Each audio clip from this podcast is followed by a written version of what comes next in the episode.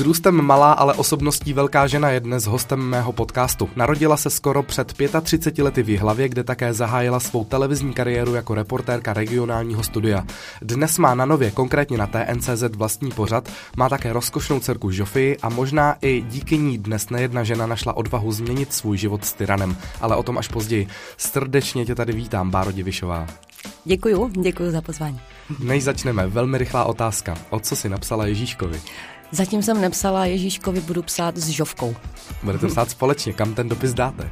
Za okno. Za okno, dobře. A... Pak zmizí. A pak zmizí. K mamce do kabelky. A, a váš Ježíšek poslouchá? No, uh, podle toho, jak moc poslouchá Žovka, tak bude poslouchat Ježíšek. Dobře. My dva se známe roky, pracovali jsme spolu na Nově. Uh, ty jsi vždycky byla pozitivně naladěná, vždycky jsi byla nekonfliktní a uh, mám tě prostě v hlavě zařazenou jako holku, se kterou jsem si vždycky uh, rád v práci sednul a popovídal. Uh, proto si uh, dnešním hostem. Já ti děkuji, že jsi přijala pozvání a těším se na to. Já děkuji za pozvání. Tak jdeme na to. Slyšíme se spolu. Rozhovory s přidanou hodnotou. Slyšíme se spolu.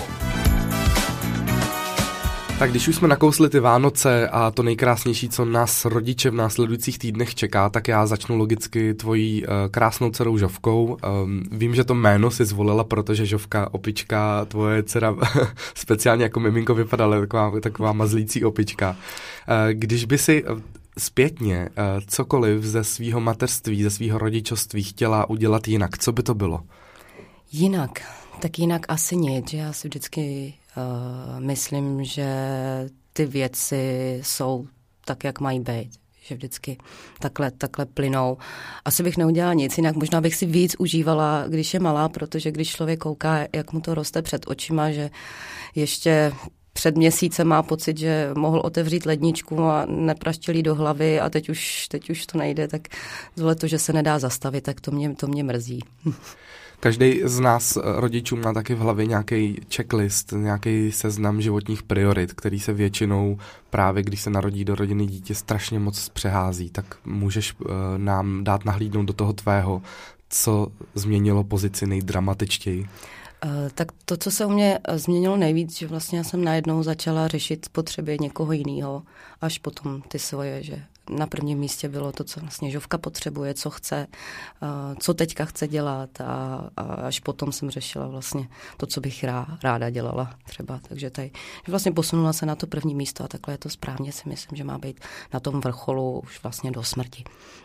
Je něco, co tě, eh, co tě vysloveně eh, zastihlo nepřipravenou? No, uh, tak asi všechno. Jako, on si to člověk uh, těžko představuje, když, i, i když je těhotný, i když mu o tom uh, někdo vypráví, jaký to bude, tak uh, nikdy to není takový, jak někdo vypráví a jako na mateřství se asi úplně člověk připravit nedá, že tím spíš, že vlastně každý to dítě je nějakým způsobem jedinečný, jo, takže ten, že všechno mě překvapilo, všechno bylo nový. Dost, dost často taky hlavně rodina, teda širší, si myslím, že řeší různé podobnosti nebo řekněme povahový, co to co, co to v, ty, versus, ty versus dítě. Tak v čem jste si uh, spolu s Žovkou nejpodobnější? No, uh, musím říct, že bohužel to je eh, ta naše taková hyperaktivita, že stejně jako já uh, nevydržím dlouho na místě, nevydržím se dlouho soustředit na jednu věc, tak Žovka to má úplně stejně, že ta, i když kouká na pohádku, tak u toho stojí a kope si nožičkou, že nevydrží chvilku v klidu. No, uh, musí si hrát se všema hračkama najednou a, a podobně, takže tady tohle to má po mně. A uh, proč říkám bohužel, uh, protože uh, já čím jsem starší, tak tím méně stíhám, jo, takže, takže nestíhám už teďka, no, tady tohle tempo vražedný. Když by si dokázala nějak popsat, jaký styl výchovy si, si zavedla doma, nebo jestli to vůbec je nějaký styl výchovy, on se to hrozně moc, eh, si myslím, i přeceňuje, že každý má potřebu si určit nějakou škatulku, ve které se pohybuje, jestli je jako, jako biomatka, nebo je, nebo eh, jakoby svou, příliš svobodomyšlenkář rodič, nebo rodič policajt a, a ty, ty, ty jako každý to jako řeší a různý ty motivační řečníci to jako zkoumají, tak dokážeš to popsat, jak jsi to nastavila doma ty? Já jsem to právě nastavila tak, eh, že uh, to nějakým způsobem jako cítíme, že přesně nemám, nemáme žádnou škatulku, zcela určitě nejsem biomatka, zcela určitě nejsem ani ten policajt, jsem takový asi spíš volnomyšlenkář, že nemáme vyloženě žádný režim, že nějakým způsobem ano, máme nastavený nějaký hranice, jo, ale, ale režim, režim určitě ne. A já vlastně tak nějak vždycky vycejtím a nechávám, nechávám žovku, žovku, ať se projeví. Jo, nesmí to narážet samozřejmě na moje hranice, nesmí to narážet na hranice kohokoliv dalšího, že jo, prostě pořád dodržujeme ty pravidla té svobody a demokracie, řekněme. tak, Domácí revoluce. Ano, no to přijde v pubertě si myslím, pokud, pokud bude jenom trochu po mně. To tak Takže nějak tak. osobně hádám, že asi Jo, přijde. jo, jo, to si myslím. Nejdřív bude vzpourá. bude vzpourá, pak mě vyhodí z okna. ne, to doufám, že ne. Ne, si taky myslím. Eh, ta moje otázka směřovala k tomu, že rodiče se mají dost často potřebu hodnotit, i třeba jenom pouhým pohledem, třeba jak komunikuješ se svým dítětem na dětském hřišti a tak dále. Takže uh, tam, tam jsem vlastně uh, směřoval, jestli když vidíš ostatní rodiče, tak v čem seš jakoby odlišná, nebo v čem, v čem seš stejná, jako, jako většina třeba. Já myslím, že odlišná jsem určitě v tom, že já je nepozoruju protože uh, vůbec si myslím, že nám nepřísluší navzájem se hodnotit, protože ještě tím spíš, pokud se vidíme jenom na tom dětském hřišti a jsme možná svědky nějaký situace, kterou my bychom řešili jinak, než ji řeší oni, tak to jako nám nedává právo to nějakým způsobem komentovat, protože my s nima doma nežijeme. A nevíme, co tomu předcházelo, jsme účastníky jenom nějaké kuse situace prostě, takže tady tohle to jako já nemám ráda. Samozřejmě, kdyby přesáhlo nějaký hranice, tak asi, asi nějakým způsobem se vyjádřím, ale ne tím, že eh, potom o tom budu někomu vyprávět, co jsem viděla, ale jako řeknu tomu dospělému rovnou něco na místě, jo. Ale uh, tady v tomhle tom si myslím, že jsem jiná, ale vidím přesně ty maminky. Já právě chodím nerada na ty dětské hřiště, protože, protože ty maminky se tam navzájem... jako, ano, ano, na, maminky se navzájem sledují, eh, kdo přesně co dělá líp. Každý má patent na to, jak by to mělo nejlíp vypadat a m, jako málo kdy vidím, že si dávají nějaký prostor a jsou k sobě nějakým způsobem schovývaví, což mě tak trochu mrzí. Eh, ještě co se týče soutěžení, já jsem se vždycky spíš potýchala s tím, že eh, všichni mají pocit, že dítě by v určitém věku mělo tohle to umět a jak to, že ještě tohle to nedělá, tohle to, to. Takže já třeba, eh, naše žovka začala mluvit pořádně až teď. Jo, vlastně budou jí tři roky. V, ano, ve třech Takže letech. ve, od, ve dvou a půl letech mm-hmm. začala třeba skládat první dvouslovný věty. Což jako Což je... přijde naprosto v pořádku, nebo? Některé děti v jednom roce říkali básničku. Aha. a, a v pěti letech, v pěti letech vyhráli matematickou olympiádu. ano, ano, ano, přesně tak. No. Takže, takže moje dítě teda eh, ve třech letech eh, ještě neumí ani násobilku, no, ani, ani číst pospátku. a samozřejmě, že někdy se najdou takový uh, lidi, kteří s, se snaží přijít na to, proč to tak je. Uh-huh. A že určitě někde já dělám chybu a že to může být tím a že to může být tím letím. Tak tady tohle to nemám ráda stejně tak jako, jo, že moje maminka mi jednou taky řekla, e, to byly žovce dva a půl a řekla mi, no ona ještě ani neumí pozdravit a poděkovat.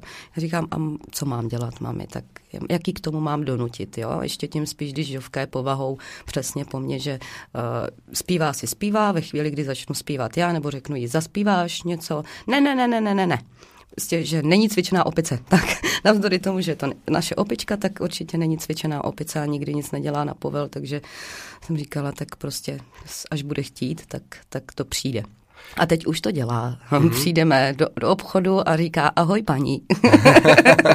no tak jasně, tak někdy se to naučit musí, že on to nej, nejsou čudlíky, který by se spouštěli, takže já tak vždycky říkám, že, že někdo jako hodnotí, no a ona ještě neumí tohle. A říkám, a tak dej jí prostor, aby se to naučila. To přece jako nemá, není takhle, jako že zmáčkneš a najednou to druhý den funguje. Já ti řeknu teď dvě situace mhm. a strašně mě moc, moc zajímá tvůj názor, jak bys zareagovala nebo jak si třeba zareagovala, protože mhm. si myslím, že se s tím setkáváme každý.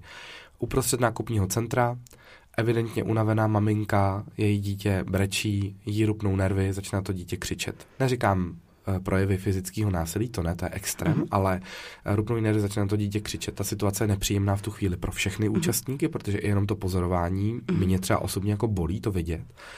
A zajímá mě, jak když by se rozhodla k tomu, že bys na to chtěla reagovat, mm-hmm. co bys takové mamince řekla předtím, než jsi se sama stala mámou a potom, co už se mámou? No, tak v tom je obrovský rozdíl a přesně jsem to pochopila až ve chvíli, kdy jsem se tou mámou stala. Protože než jsem tou mámou byla, tak jsem tyhle ty situace hodnotila. Ježíš Maria, rozmazlenec. Jo, já bych mu nasekala, jo, to jsou takový, samozřejmě nenasekala, ale prostě jako Ježíš Maria, tak to já bych s ním byla rychle hotová.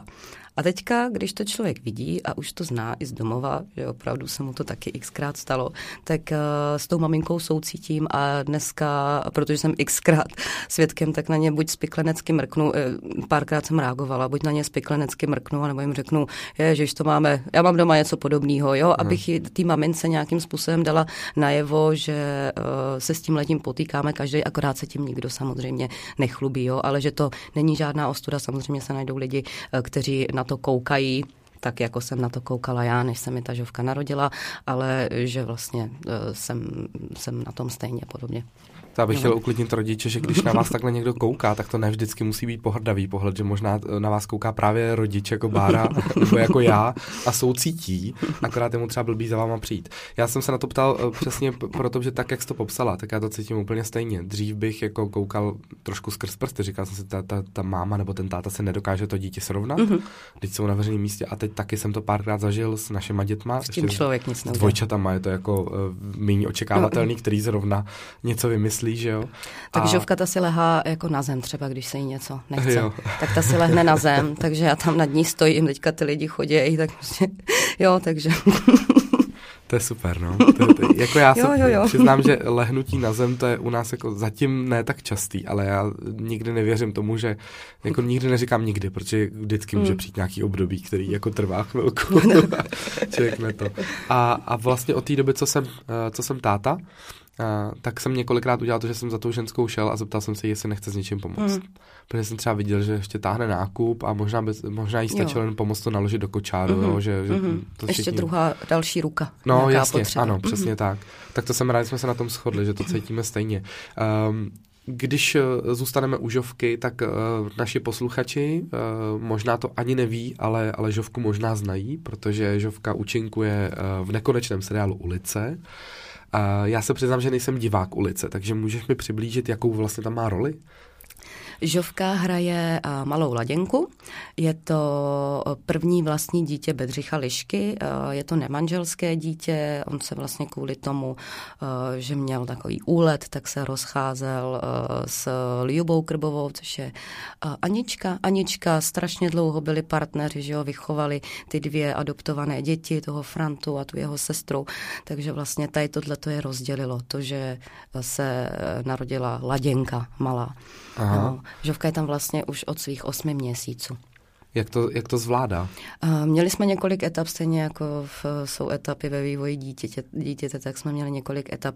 Na tom začátku ona vlastně už čtvrtý miminko, které se na té roli vystřídalo, protože vlastně on málo kdo, je mu to příjemný. Jo, svítí se tam a podobně, ale Ževka je takový salámista, pohodář, takže ani nevadilo, že prostě jako jde třeba z náruče do náruče, byla takhle zvyklá od malička, protože je vlastně první vnoučátko, takže, takže od malička je zvyklá na lidi a na to, že si ji každý chová. Na pozornost. No, no, no, takže, takže, takže na tom začátku to bylo úplně v pohodě, že jako všichni si ji strašně chválili, jak je hodná, jak je to super.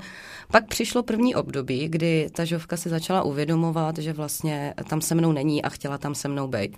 A já už jsem nevěděla, co s tím, že jsem říkala, hele, jako eh, ještě chvíli, že plakala, nebyla tam spokojená, to jsem si říkala, ty brďo, tak jako to, to asi nemá smysl, tak asi, asi, asi, asi jako se nějak domluvíme, že, že prostě jako skončíme nebo, nebo něco. No a potom mi poradila kamarádka, že teďka vlastně to může být to období, kdy já ve chvíli, kdybych jí třeba předala ty její seriálový mamce a odešla někam, abych nebyla v jejím zorným úhlu, takže bude chvilku plakat, ale pak se smíří tím, protože přesně nemá problém s lidma, pak se smíří s tím, že tam teda teďka bude s tou Jindrou a že prostě jako veme jim na milost. Takhle to zase chvilku fungovalo, než Šovka zjistila, kde se schovávám. takže jim začala utíkat, přesně to začali, takže jim začala utíkat z placu, jo, prostě jako do tmy, že jo, do těch ateliérů jsme ji tam honili, prostě ta se jako zvedla, ne, já tady nebudu a hledala mě tam prostě schovanou v kulisách. Takže to jsem říkám, tak tohle už nepůjde, tak eh, to už zase jako jo, že vyváděla, prostě jak jsem říkala, ty brdě, jo, a ono je to nepříjemný na tom place, protože mm. jako oni si všichni uvědomují, že samozřejmě s dětma a se zvířatama je ta nejhorší práce, protože takže prostě... to natáčení urychlujou tady v tom případě, nečeká ano, se tak takže, moc. takže to Mhm. urychlují a podobně vycházejí nějakým způsobem stříc, ale pokud je to dítě jako nějakým způsobem dlouhodobě nespokojený, že jo, tak samozřejmě i já jako máma, ono se na to strašně těžce dívá, jo, když prostě uh, nedokážeš vysvětlit té holčičce, to bude chvilička, jenom teďka si hraj, jo, nechtěli jsme tam po ní žádný psíkusy, teďka si tady chvilku hraj s kostičkama, jo, prostě a, a půjdeme domů za chvilku, jo, a nenechalo si to vysvětlit. No nicméně, i- tak jsme zkusili poslední možnost, že já jsem se vlastně schovala pod kameru, že ona mě tam celou dobu viděla, takže jediný, co vlastně teďka řešíme, že ona teda na mě vidí, kontroluje si mě, jestli tam pořád jsem, jsem tam za mnou. Jsem tam odejde z Odběhne, obrazu, ano. odejde za mnou, pomazlí se, tak já ji zase posílám zpátky, aby za tetou, tak se tam vrátí jo, a takhle to nějakým způsobem jde. Ale říkám, je to zase možná nějaká etapa a možná se přijde něco dalšího. Mně tohle přijde skvělý, teda, protože si myslím, že, že se tím jako hodně socializuje taky, Mhm. mm-hmm. že, že potom eh, do školky přijde extra připravená. Ve školce jsme už od roku a půl v Aha, soukromí. aha, Mhm, aha, to jsou takový, to je ok. taková, uh, takový jesličky, řekněme, jsou tam strašně, tam, tam nejsou paní učitelky, tam jsou tety. Je to teda soukromí samozřejmě, ale uh, ten přístup je úplně úžasný. Tam, jak fakt, fakt je tam od roku a půl, s tím, že jako ona je zvyklá na děti. Uh, když nechtěla jim spinkat v postýlce, než se naučila tomu jejich režimu, tak neměli tety problém jí dát do kočárku, vozit ji na terase, takže Mhm, jako já fakt, fakt jsem, jako říkám, že jsem měla štěstí vždycky na všechno, od školky až po lidi. No a jak často točí? Teď eh, máme trošku eh, oslabenou tu dějovou linku, že vlastně teďka se vypíchla eh, v tom dějství něko, takže teďka jsme točili snad naposledy před půl rokem.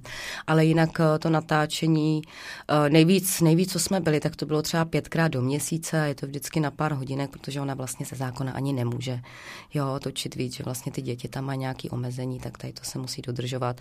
Jo, ale tak třeba pětkrát, šestkrát do, mě, do měsíce, když, když vlastně ten náš děj tam byl úplně jako řekněme, Jako hlavní? hlavní, řekněme, Mhm. mm-hmm. tak to pětkrát, šestkrát do měsíce a jinak třeba jednou, dvakrát.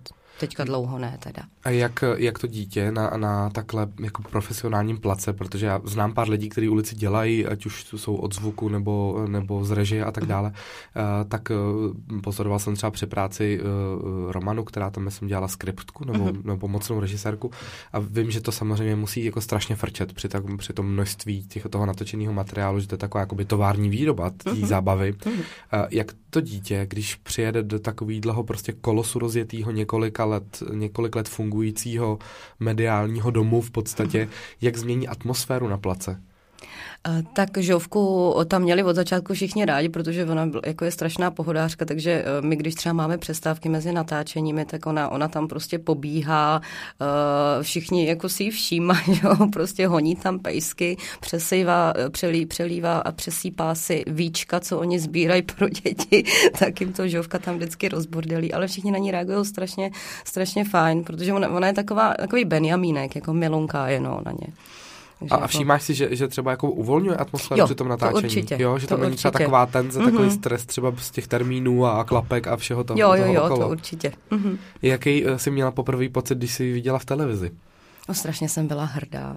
A samozřejmě jsem musela volat všem babičkám a dědečkům, ať si to zapnou, navzdory tomu, že třeba předtím taky nebyly úplně diváky ulice, takže já jsem byla strašně hrdá. A nejlepší teda, co, jsem nejvíc byla hrdá, tak to byl jeden takový majstrštyk, který si té žovce povedl, to odbourala vlastně všechny na tom place, že jako, jako málem tu scénu nedohráli, ale jako museli to použít, že to bylo tak geniální, prostě nenaplánovaný, že uh, Jindra vlastně oznamuje tomu Bedřichovi, kdy oni se dali teda nakonec dohromady kvůli té laděnce, žovce, tak uh, Jindra mu oznamuje, že se zamilovala a že od něj odchází. A ta žovka tak jako kouká na ní chvilku a pak tomu začne tleskat. Prostě, takže tam jsem jenom viděla, jak těm hercům cukají koutky. Tam jako všichni mrtví v režii. Prej to není možné a nechali to teda v televizi a i diváci na to reagovali. Prej ta malá byla jako super, jako na ještě tomu zatleskala prostě jako jo, tak to nenechalo nikoho chladným. To byl takový majstrštyk, který nikdo, no, který nikdo nechtěl. Báro, ty uh, předpokládám, že tvoje dcera by se k takovýhle roli nedostala, když by ty si nepracovala v televizi, že tam ta, ta linka byla, byla přímější, než, než kdyby si mhm. pracovala v hlavě v továrně. Ano. Uh, uh, nicméně, nicméně ten, uh, ten tvůj život matky se vlastně promítal potom i do tvýho uh, blogového projektu. Ty jsi založila blog uh, zápis, Zápisník prvorodičky. Já jsem ho zaznamenal na Facebooku. Máš ještě nějaký jiný zdroj, kde píšeš? Ne, ne, ne. Jenom, jenom na Facebooku. Teďka se musím uh, trošku přiznat přiznat, že ho teďka trošku flákám, že nemám tolik času. A založila jsem ho proto, že uh, mě trošku děsilo, jak jsou všichni, jak se snaží ty všechny matky být strašně dokonalí.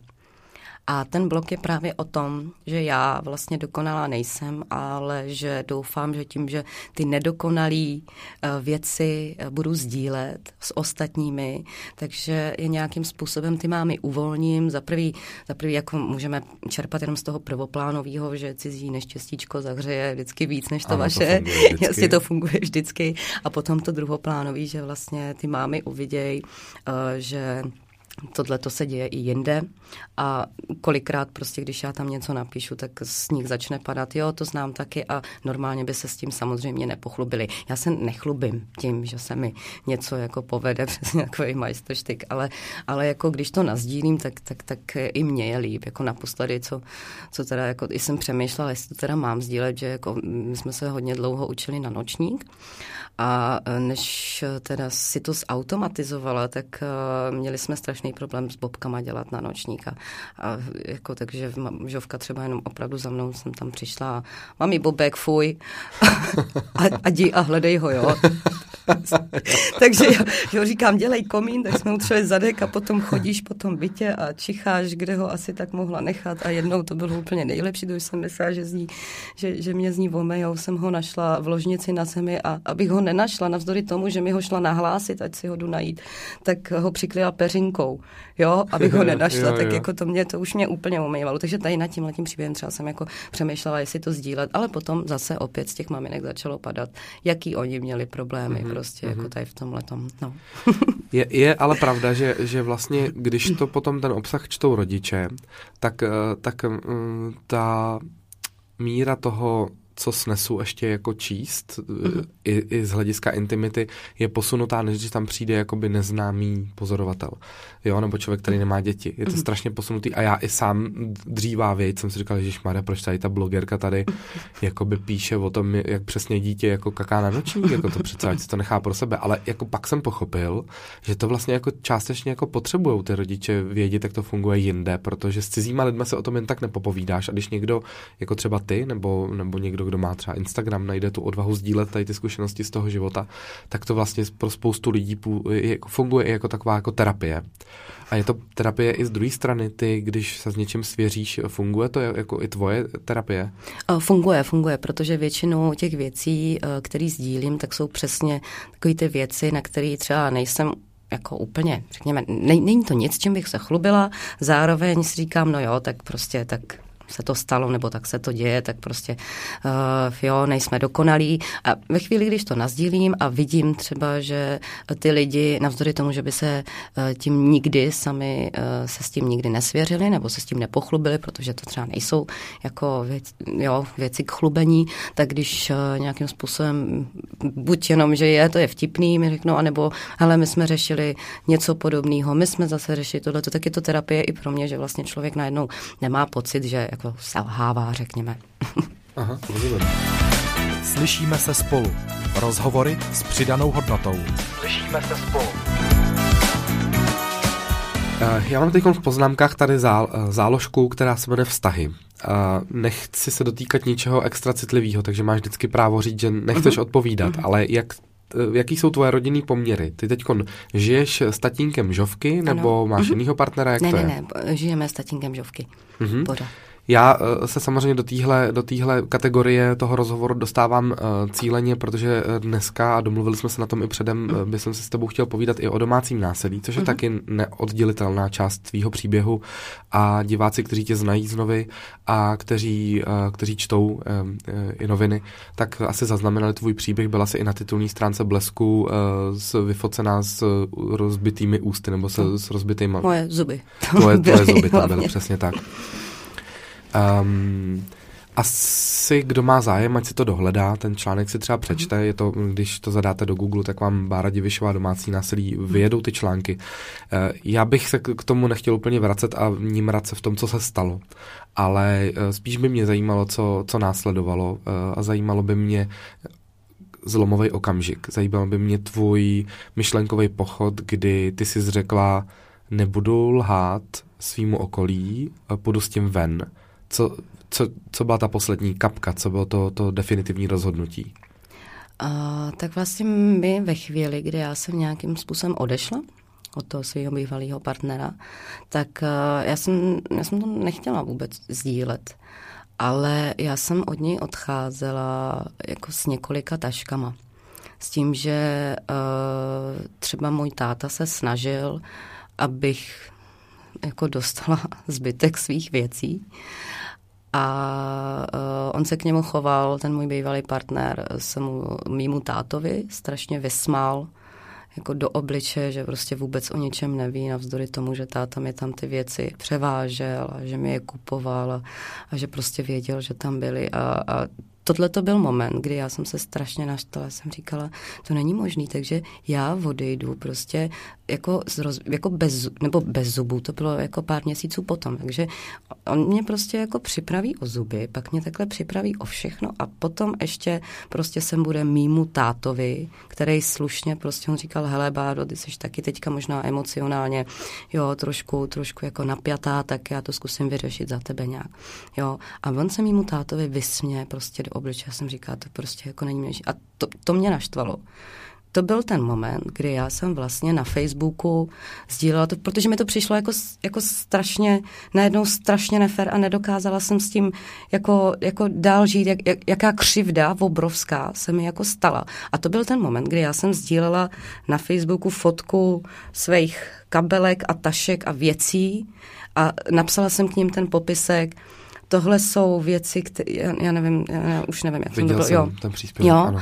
ale že vlastně jako snažila jsem se najít nějakou rovnováhu v tom, že navzdory tomu, že tohle to vlastně ve 30 letech, nebo 31, kolik mi bylo, tak prostě je teďka moje všechno, tak vlastně, že to, že už tam nejsem, že vlastně znamená pro mě asi daleko víc, že, že to je možná výhra, navzdory tomu, že jsem musela udělat nějakou tlustou čáru a, a prostě uh, začít úplně znova.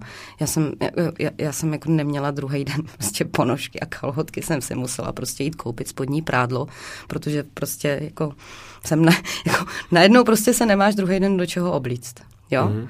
A, tady, tenhle, a to byl prostě moment, kdy já jsem to sdílela až potom, co prostě mi táta volal a říkal, hele Báro, já asi ti nezvládnu pomoct.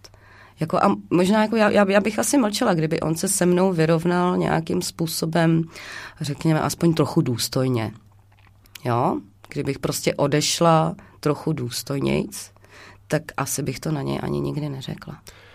Ty jo, z toho mě docela mrazí, to přece nemůžeš říct, že by si odešla důstojnic po tom, co na tebe sáhnul, to mi vůbec jako nedává logiku. Víš, no, uh, já to už slovo důstojnost no, tam úplně chybí. No není, no. Uh, tam asi jde hodně o to, že já jsem vlastně ho strašně dlouho omlouvala a ani ne tak omlouvala, jsem se nechala strašně zmanipulovat. Uh, já jsem se nechala zmanipulovat v tom, že vlastně uh, kdykoliv tam byl nějaký výpad, tak vlastně uh, jsem si nechala podsunout, že kdybych já neudělala tohle, nebo kdybych já tohle, Klasický tak by scénář. se to nestalo. Přijala jo? jsem na sebe a přijala roli jsem, přijala vyníka. jsem na sebe tu vinu. Mm-hmm. Přijala jsem to na sebe a přijala jsem to na sebe vlastně i, i, i po tom pádu ze schodů.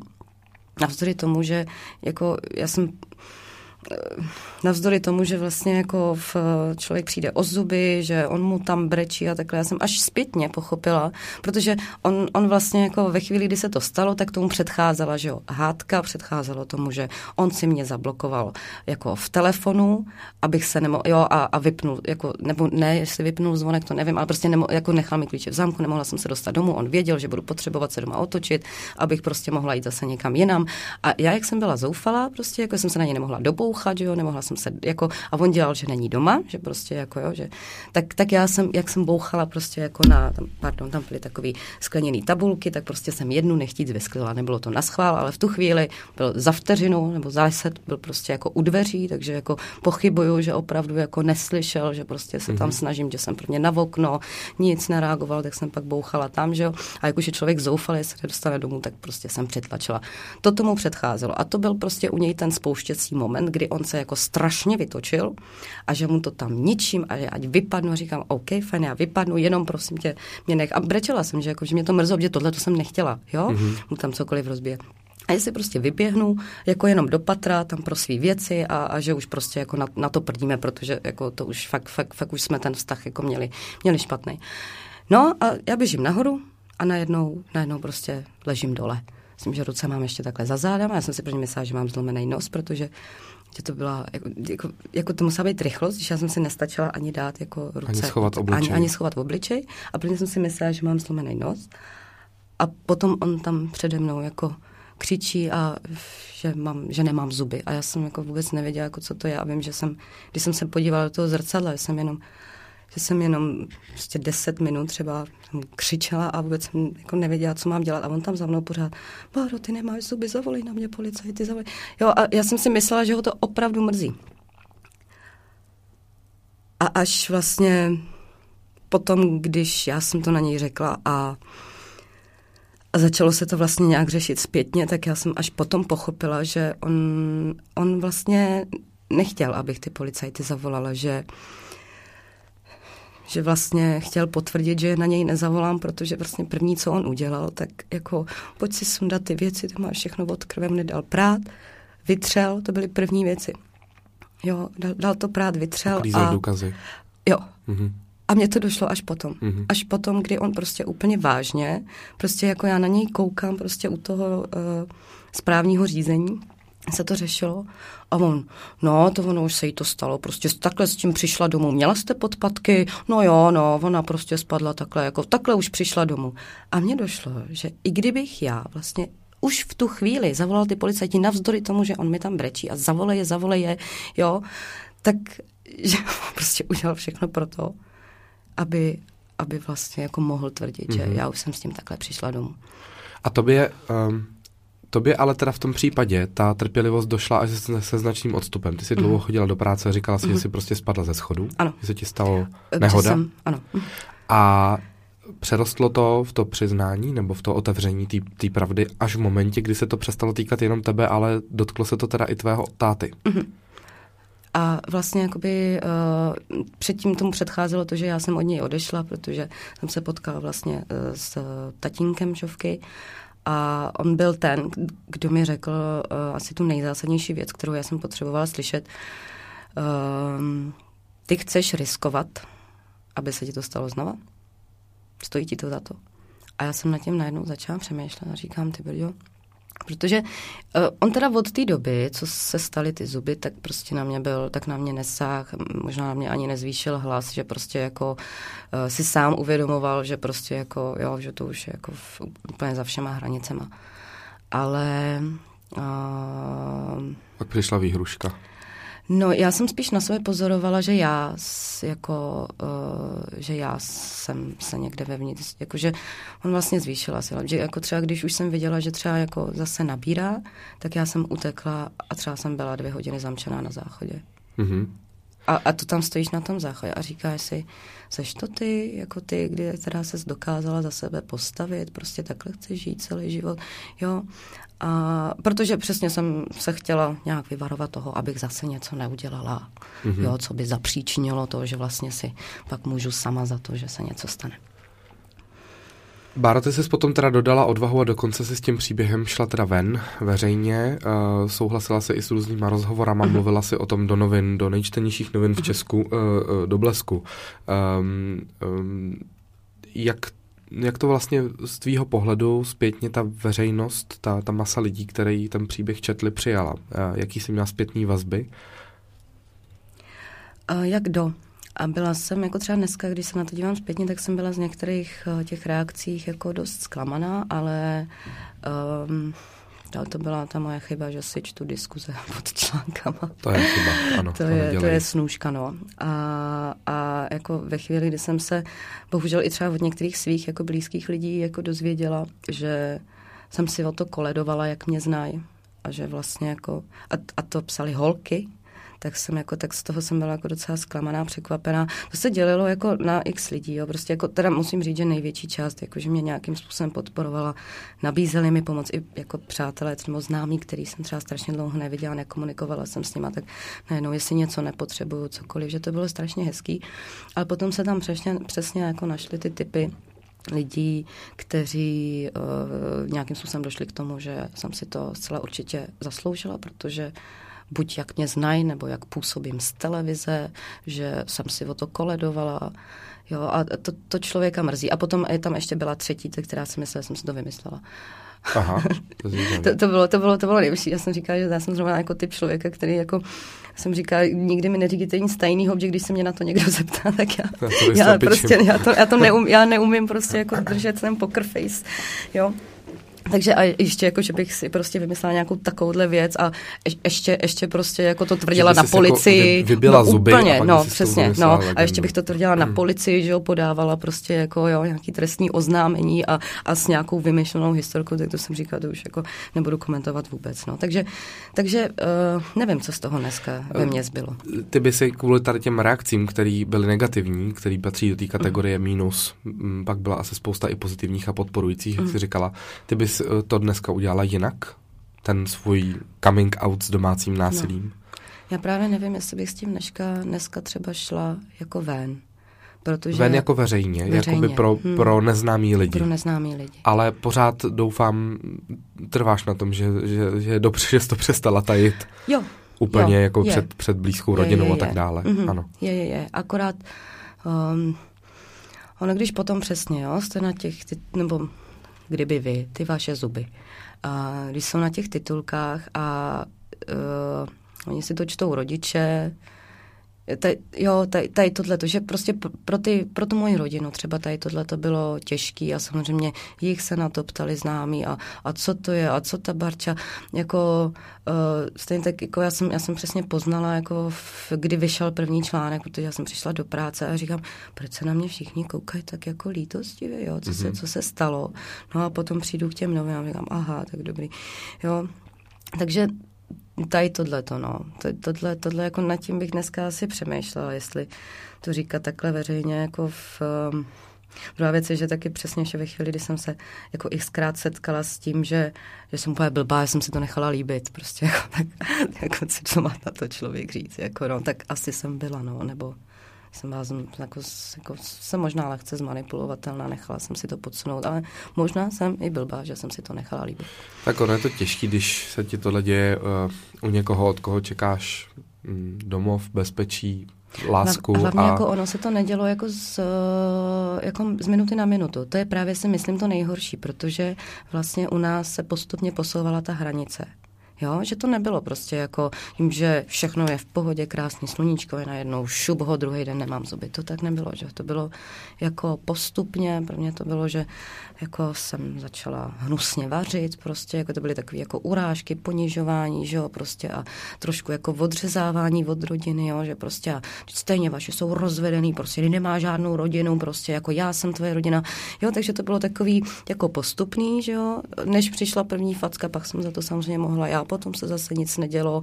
Jo, a jakože to fakt nebylo. A on si člověk postupně posouvá tu hranici prostě toho, co je a není v pohodě. Dneska samozřejmě jako při prvním náznaku prostě asi bych se zvedla a šla pryč, protože už to bohužel znám, jak to potom prostě jako v, kam to může až jako vést. No a uh, uvědomuješ si, že e, tím, že jsi našla tu odvahu, že jsi ten příběh sdílela, že možná jsou tady v Česku teď stovky uh, žen uh, jako ty, který prošli něčím podobným a třeba ne až tak dramatickým, ale, ale třeba nějakým zárodkem toho. A právě tím, že viděli tu holku na té titulní stránce, tím, že viděli tvoje rozbitý zuby, takže si jim třeba změnila život? Já bych za to byla strašně ráda, pokud to mělo uh, tenhle ten efekt. Strašně bych za to byla ráda. A další věc je, že, uh, jak říká, že možná nezažili něco tak dramatického jako já, tak já jsem naopak když jsem vlastně se o to začala víc zajímat, já jsem teda i musela docházet nějakým způsobem na terapie, abych se z toho, abych se z toho nějak, asi vypovídala, dostala. Prostě potřebovala jsem nějakou následnou psychickou pomoc, abych si to i jako vysvětlila. A když vlastně tam mi vyprávěly ty příběhy a přišla jsem do toho krytýho uh, prostě pracoviště, jo, který prostě absolutně by si, kdyby si šel okolo toho na ulici, tak, tak neví, že tam něco takového je a uvědomí si, že to je právě proto i to jejich krytý bydlení prostě anonymní, že to je právě proto, že prostě jako se těm eh, ženám často dějou daleko, daleko horší věci a kolikrát jsem i pochybovala, jestli to, že jsem dostala několikrát pár facek a dobře, ty, ty zuby byly hodně, jo, ale jestli třeba uh, tak ono to je tenká no. hranice, tak pád ze schodu je tenká Další hranice věc, mezi tím, že ano. zuby nebo páteř, jo, to no. taky se mohla skončit ano, mnohem taky hůř. jsem jo. jako ještě tím spíš ve chvíli, no. kdy se nestačíš dát no, ani právě. ruce, jako No, a v, takže, takže tohle to jsem Já o tom mluvím, hm. protože já jsem se uh, podílel teď na vzniku aplikace Bright Sky, která bude právě pro oběti domácího násilí. To vlastně uh, oni můžou mít jako taj, tajný deníček, že vlastně ten tyran potom nevidí obsah telefonu, že to je schovaný. A uh, ty příběhy a ty rozhovory s policajtama, kdy jsme, kdy jsme točili, tak uh, to mě jako přesvědčili, že tohle to má vždycky strašný dopad, když se najde někdo, kdo má tvář a jméno a řekne, já jsem v tom taky, dámy, pánové, on se to týká i mužů, uh-huh. uh, protože i no, jsou i mužský bohužel. oběti domácího a násilí. Ty jsou, ty jsou, u nich si myslím, že to je ještě daleko, daleko hmm. horší, jako s tím vůbec jako se někomu přiznat, protože jako, když si, když si máte, jako, aby chlap řekl, hele, ona mě, Moje žena, žena, mě bije. Žen, žena mě bije. Hmm. Nebo žena prostě jako mě týrá jakkoliv prostě, jo, protože ono, ono to, ano, hmm. že ono to násilí, to přesně jako, uh, to není jenom o tom, že prostě na vás někdo stáhne ruku. Tam jako si myslím, že daleko, daleko horší je to psychický násilí, kdy, kdy já teda vlastně, jak jsem místy pochybovala o tom, jestli se mi jestli se mi toho nestalo málo. To zní strašně blbě, jak to říct, jo. Že prostě, že některé ženy zažívají prostě daleko, daleko, daleko horší věci, daleko horší příběhy. Ty říkáš, že to není tak hrozný. A že, že mně se třeba nestalo nic zas tak hroznýho, ale když prostě potom se člověk zamyslí nad tím, čím si vlastně procházel víceméně, že to psychické násilí je denně a co, co ze mě ten můj bývalý partner udělal a že mi trvalo další tři roky, než prostě uh, jsem najednou se probudila a říkám, hele, hele, to už jsem zase já, to už je zase ta holka, která prostě se nebojí, která prostě, když na ní někdo uh, zvedne hlas trochu, tak se nerozbrečí. Tři roky jsem s tím měla problém. Aha. Jo. Báro, já doufám, že teď neporuším nějakou jakoby intimní hranici mezi, mezi náma, uh-huh. ale já ti chci dát zpětnou vazbu, protože my jsme spolu seděli tady kousek od tohohle studia na, na Smíchově na kávě v období, uh-huh. kdy ty si procházela tou, tou krizí. Já jsem a... na to taky dneska myslela. Vzpomněla jsi na to taky. Vzpomněla jsem A já jsem odcházel z, té schůzky, z toho kafe takový jako hodně rozpačitý a říkal jsem si, jestli jako nepotřebuješ s ničím pomoct, ale říkal jsem si, dobře, taky vystresovaná asi z práce, má toho hodně. To už uh, bylo potom všechno se vším, že jo? To už bylo potom všechno mm. se vším, ale vypadal si příšerně. Bylo mm. na tobě vidět, že, že jakoby do, jako jedeš z posledních sil a dneska přede mnou sedí jako krásná holka plná energie a já si myslím, že je jako skvělý, že o tom dneska dokážeš takhle mluvit a máš velký štěstí vlastně, že, že to dopadlo takhle a vůbec jsi to přiznala. Ta, jako bych chtěla bez tohohle, uh, jestli si někdo má něco odnes tohohle podcastu, tak bych byl rád, kdyby, jestli nás poslouchá nějaká takováhle bára, která má doma kluka, který na ní byt jenom třeba křičí, nebo jí uh, sebere peníze, nebo jí prostě cokoliv malýho, mm. tak už to řešte, protože pak už může být pozdě. Mm. Z člověka se potom, jako, já si myslím, že jsem byla trošku jako troska chodící, taková živá zatím.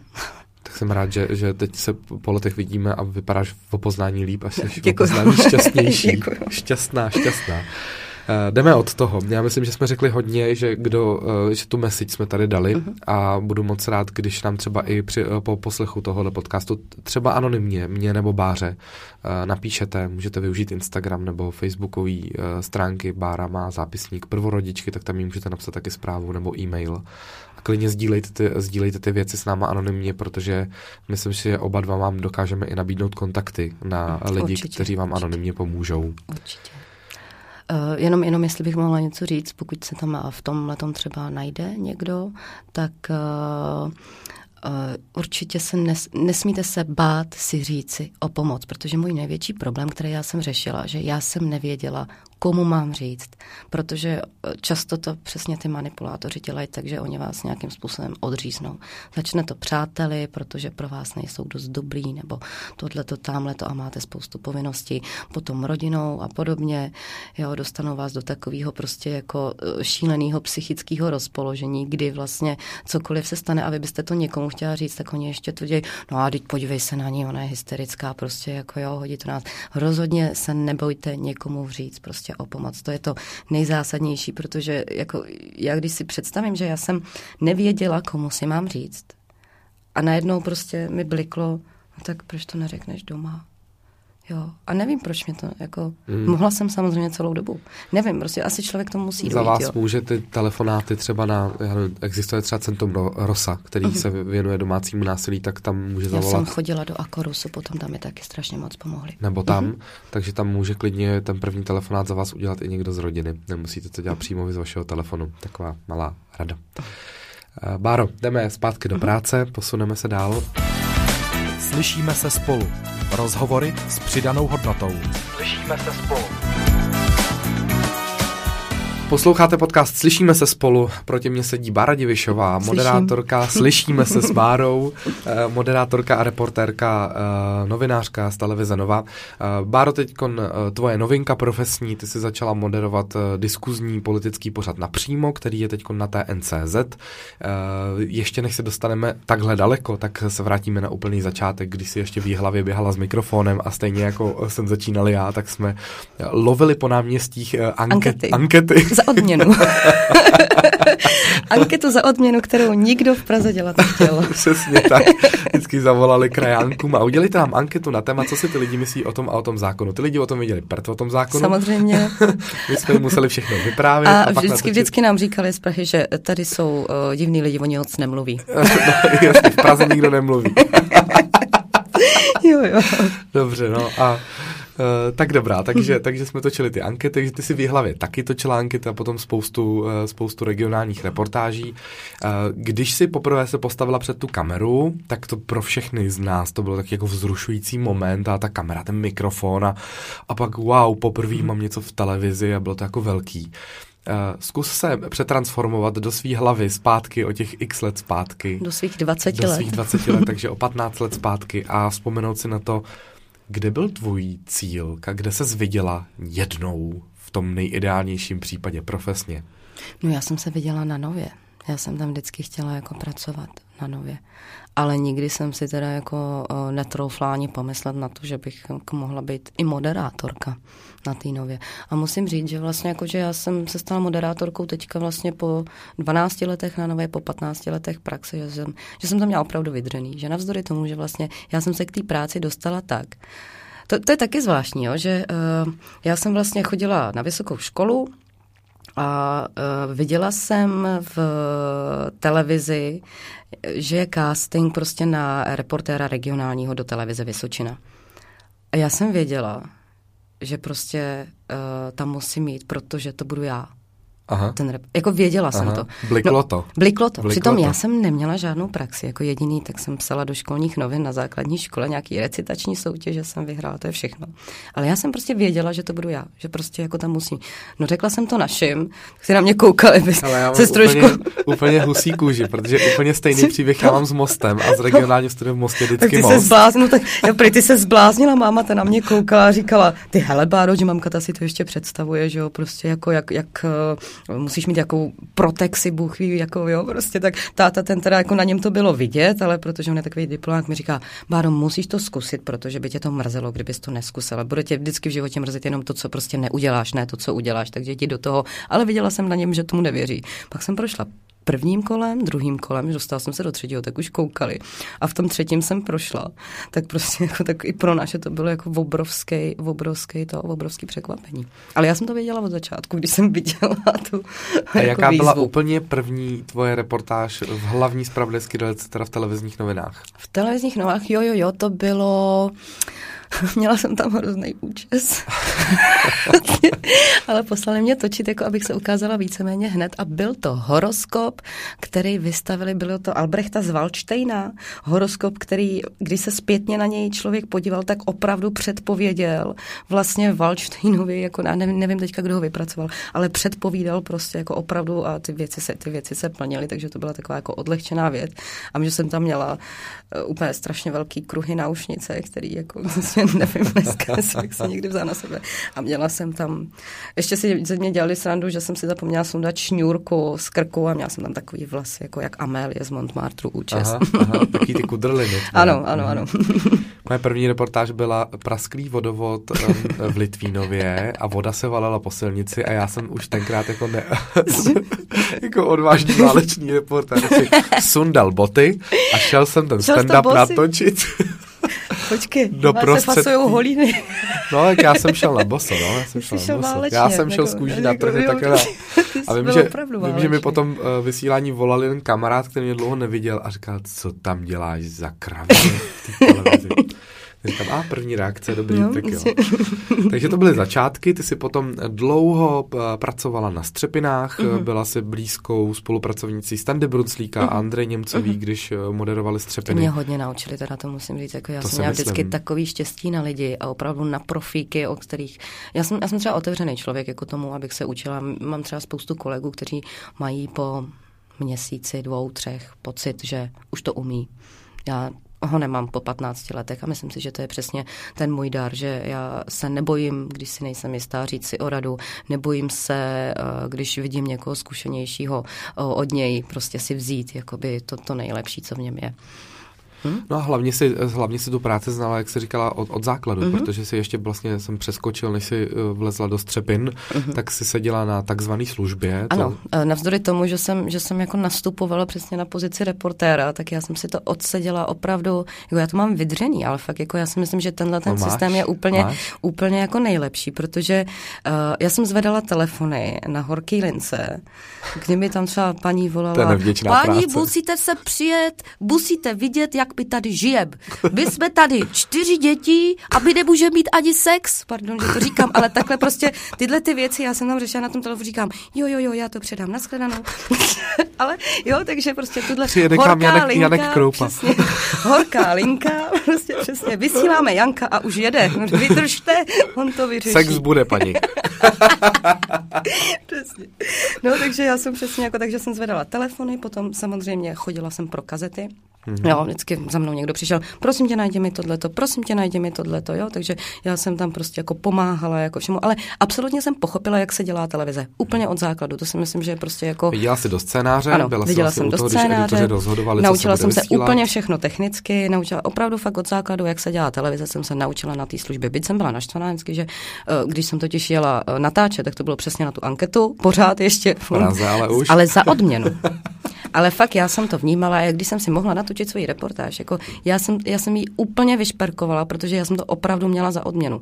Navzdory tomu jsem třeba tři roky předtím ty reportáže točila v regionu, ale prostě ta nová, jako byla prostě velký svět, jo, a než prostě jako nám jako tady něco dokážeš, tak baru, se uč. A já, já jsem za to ráda. Baru jednou si točila i pro mě.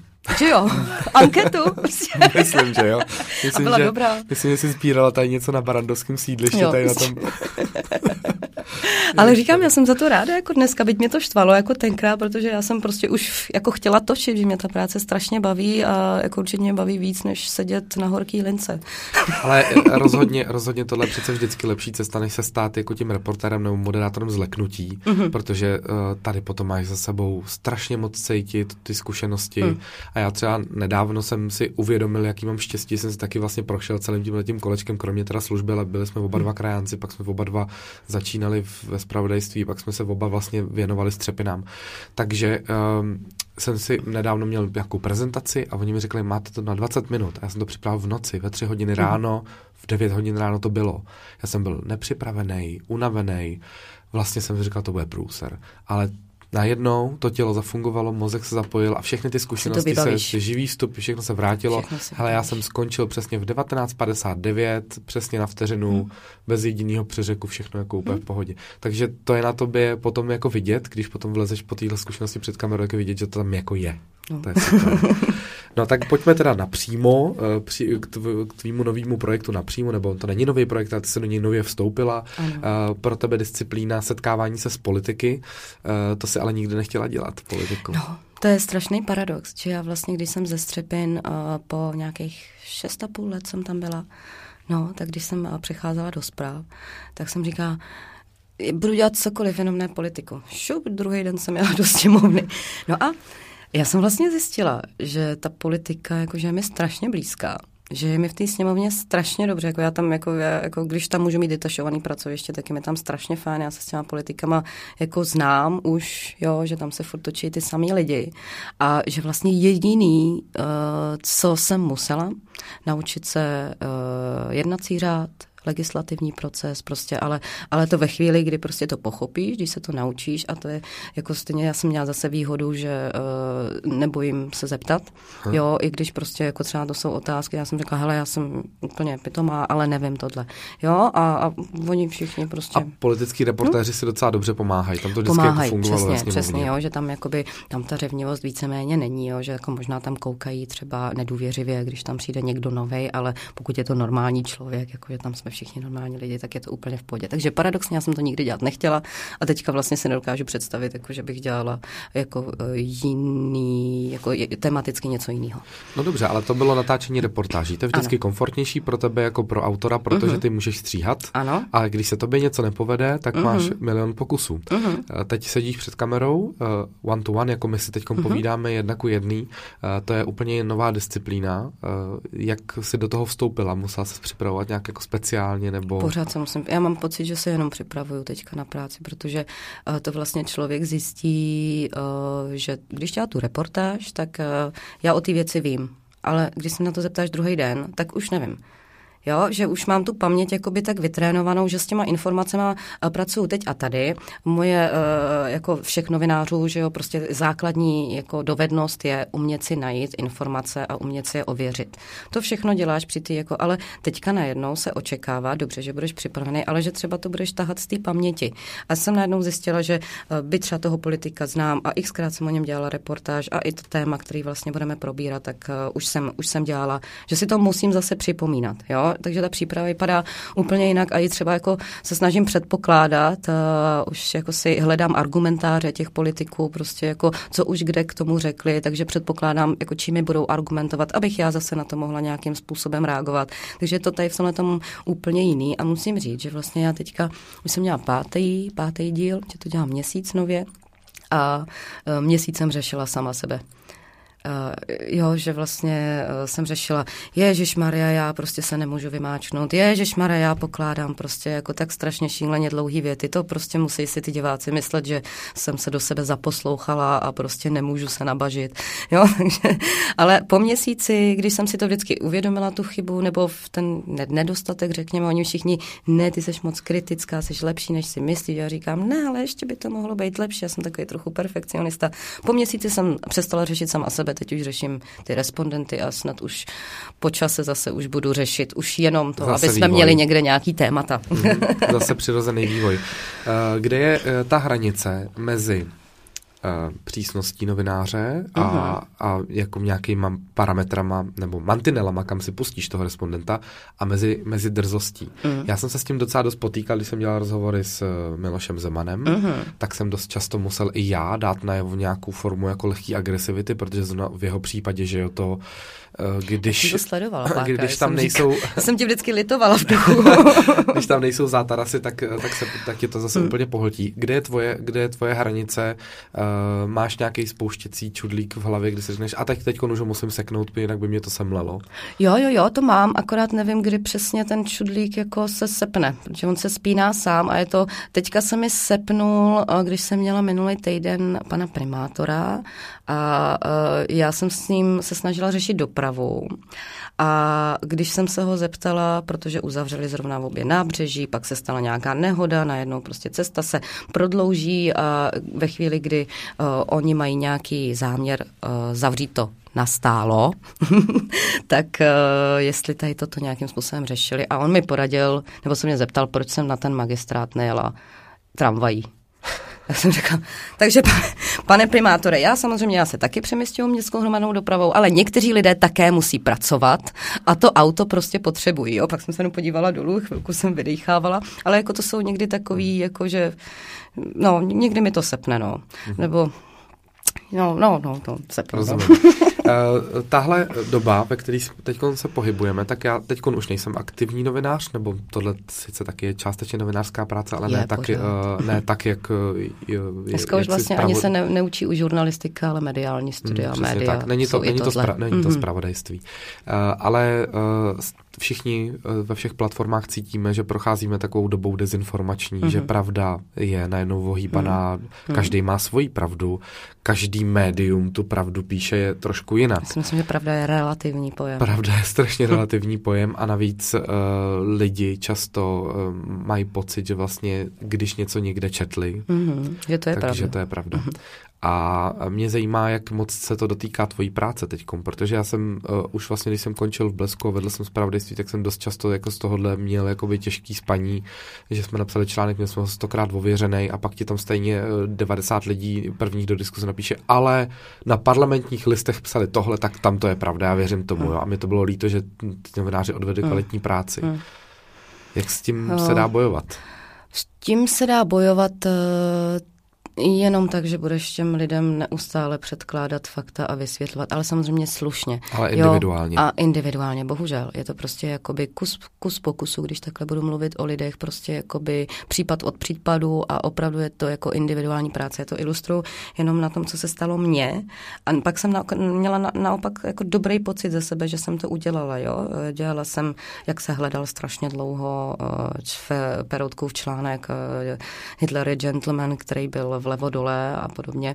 No a tak jsem si z toho trošku dělala legraci, že prostě jako pan mluvčí hradu stále hledá, stále hledá, stále hledá a vlevo dole nikde nenachází. A najednou mi napsal náš divák a říká, ale ten článek dávno je na světě a poslal mi ho jako, jo, poslal mi nějaký jako print screen, že něčeho utrženého, a tak já jsem na to plně koukal, říkám, co, co, co to je, co to je, začala jsem to zkoumat. A potom mě vlastně došlo, že to je podvrh, který uh, vyrobil nějaký, já nevím, jestli to byl češtinář, historik z Legrace a e, jako podsunul ho někde jako na nějaký no, ve, akci. Ve Verichově ano, vile. ve Verichově vile, kde ho našla paní radní v té době Ej, Kleslová, jo, jo, Kleslová. S tím, ano. že helejte, já ho mám, prostě jako pak ho snad i chtěla nějakým způsobem jako žalovat za to, že, že ji mystifikoval, jo, jo, jo, prostě. No nicméně to byl tenhle článek, takže já jsem opravdu si udělala tu rešerži, našla jsem uh, příběh toho článku, tu historii a poslala jsem to s těma odkazem, ale úplně slušně, řekla jsem mu, Děkuji vám eh, za reakci, ale toto, eh, to, co jste mi, to je, to je podvrh. Jo, je to přesně tenhle ten článek, podívejte se na tyhle ty odkazy, jo. A, a ten člověk, já jsem myslela, že mi třeba neodepíše, ale on mi odepsal zpátky, Ježíš, to jsem vůbec nevěděl, jste hodná, že jste mi to řekla, ať se vám daří. Mm-hmm.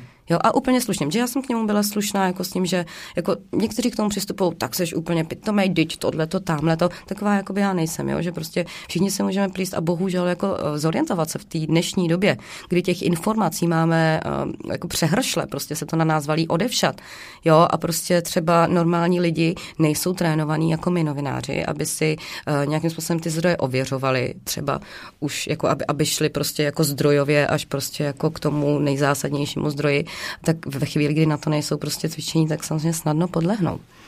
Máš tuhle práci, uh, uh, bereš si tuhle práci i jako misi pro svoji uh, rodinu a známý blízký, když se, když se povídáte někde jo. u kafe a zaznamená, že si někdo myslí jo. něco, co není pravda, dáváš si tu práci s vysvětlováním? Ano, ano, ano, to si dávám práci s vysvětlováním, nebo se taky snažím třeba přesvědčit o něčem, že když nesouhlasím s jejich politickým názorem, tak, tak jim začnu o těch lidech třeba nějakým způsobem povídat jako víc, jenom, jo, že jako obohatím zase nějakýma informacemi, který vím já, že jim to, takhle, ne, že bych se snažila jako to ať se každý rozhodne sám prostě, ale eh, že jim ještě přidám nějaké informace, které třeba nevěděli a můžou nějakým způsobem ten jejich názor ovlivnit, ale nemusí, že jo, jo ale, ale přidávám. Slyšíme se spolu. Rozhovory s přidanou hodnotou. Slyšíme se spolu. No, eh, my už zase máme, eh, předpokládám, hodinu natočenou, tak eh, budeme muset končit. Báro, začali jsme o Ježíškovi, tak skončíme Ježíškem, ať, ať se nebavíme o vážných věcech nakonec. Žovka teda bude psát s tebou ten dopis, dáte ho za okno, pečete spolu cukroví? No budeme, jako loni, loni vím, že jí bavilo vykrajovat, ale zase jenom chviličku, tak doufám, že letos jí to bude bavit víc. A co nejvíc doufám, tak loni ještě neměla z toho moc rozum a uh, požírala vánoční ozdoby, tak doufám, že to letos nebude, že jsou mě takový malinký, že jo, ty kuličky, jako Aha. jo, to je to sklo, prostě tak to já jsem byla úplně mrtvá přesně, jako když se do toho zahryzla poprvé. tak doufám, že to už nás přešlo. Už, už si uvědomuje, už říká, když vidí vánoční stromek, je Vánoce, Ježíšek, přijde dárky, tak uh, teď už snad to bude lepší. tak jo, bereš si služby na Vánoce? A na štědrý den mám volno, a potom jsem si řekla, 25, 26 půjdu do práce, abych zase mohla mít čtyři dny volno a mohla si v tu rodinu. Ale na štědrý den uh, dostala jsem na výběr, takže já mám teda strašně super uh, šéfy tady v tomhle tom, že mi opravdu jako vycházejí vstříc, že respektují to, že mám doma tu rodinu. Zdravíme Kamila a Michala. Zdravíme Kamila a Michala, jestli to budou poslouchat. tak jo, tak Báro, já ti moc děkuji, že jsi přišla. Přeju ti krásný advent a hezký Vánoce. Užijte si uh, rodinnou pohodu, nejenom se Žovkou, ale i s partnerem. Uh, přeju ti hodně lásky, aby se ti už nikdy nestalo to, co jsi zažila.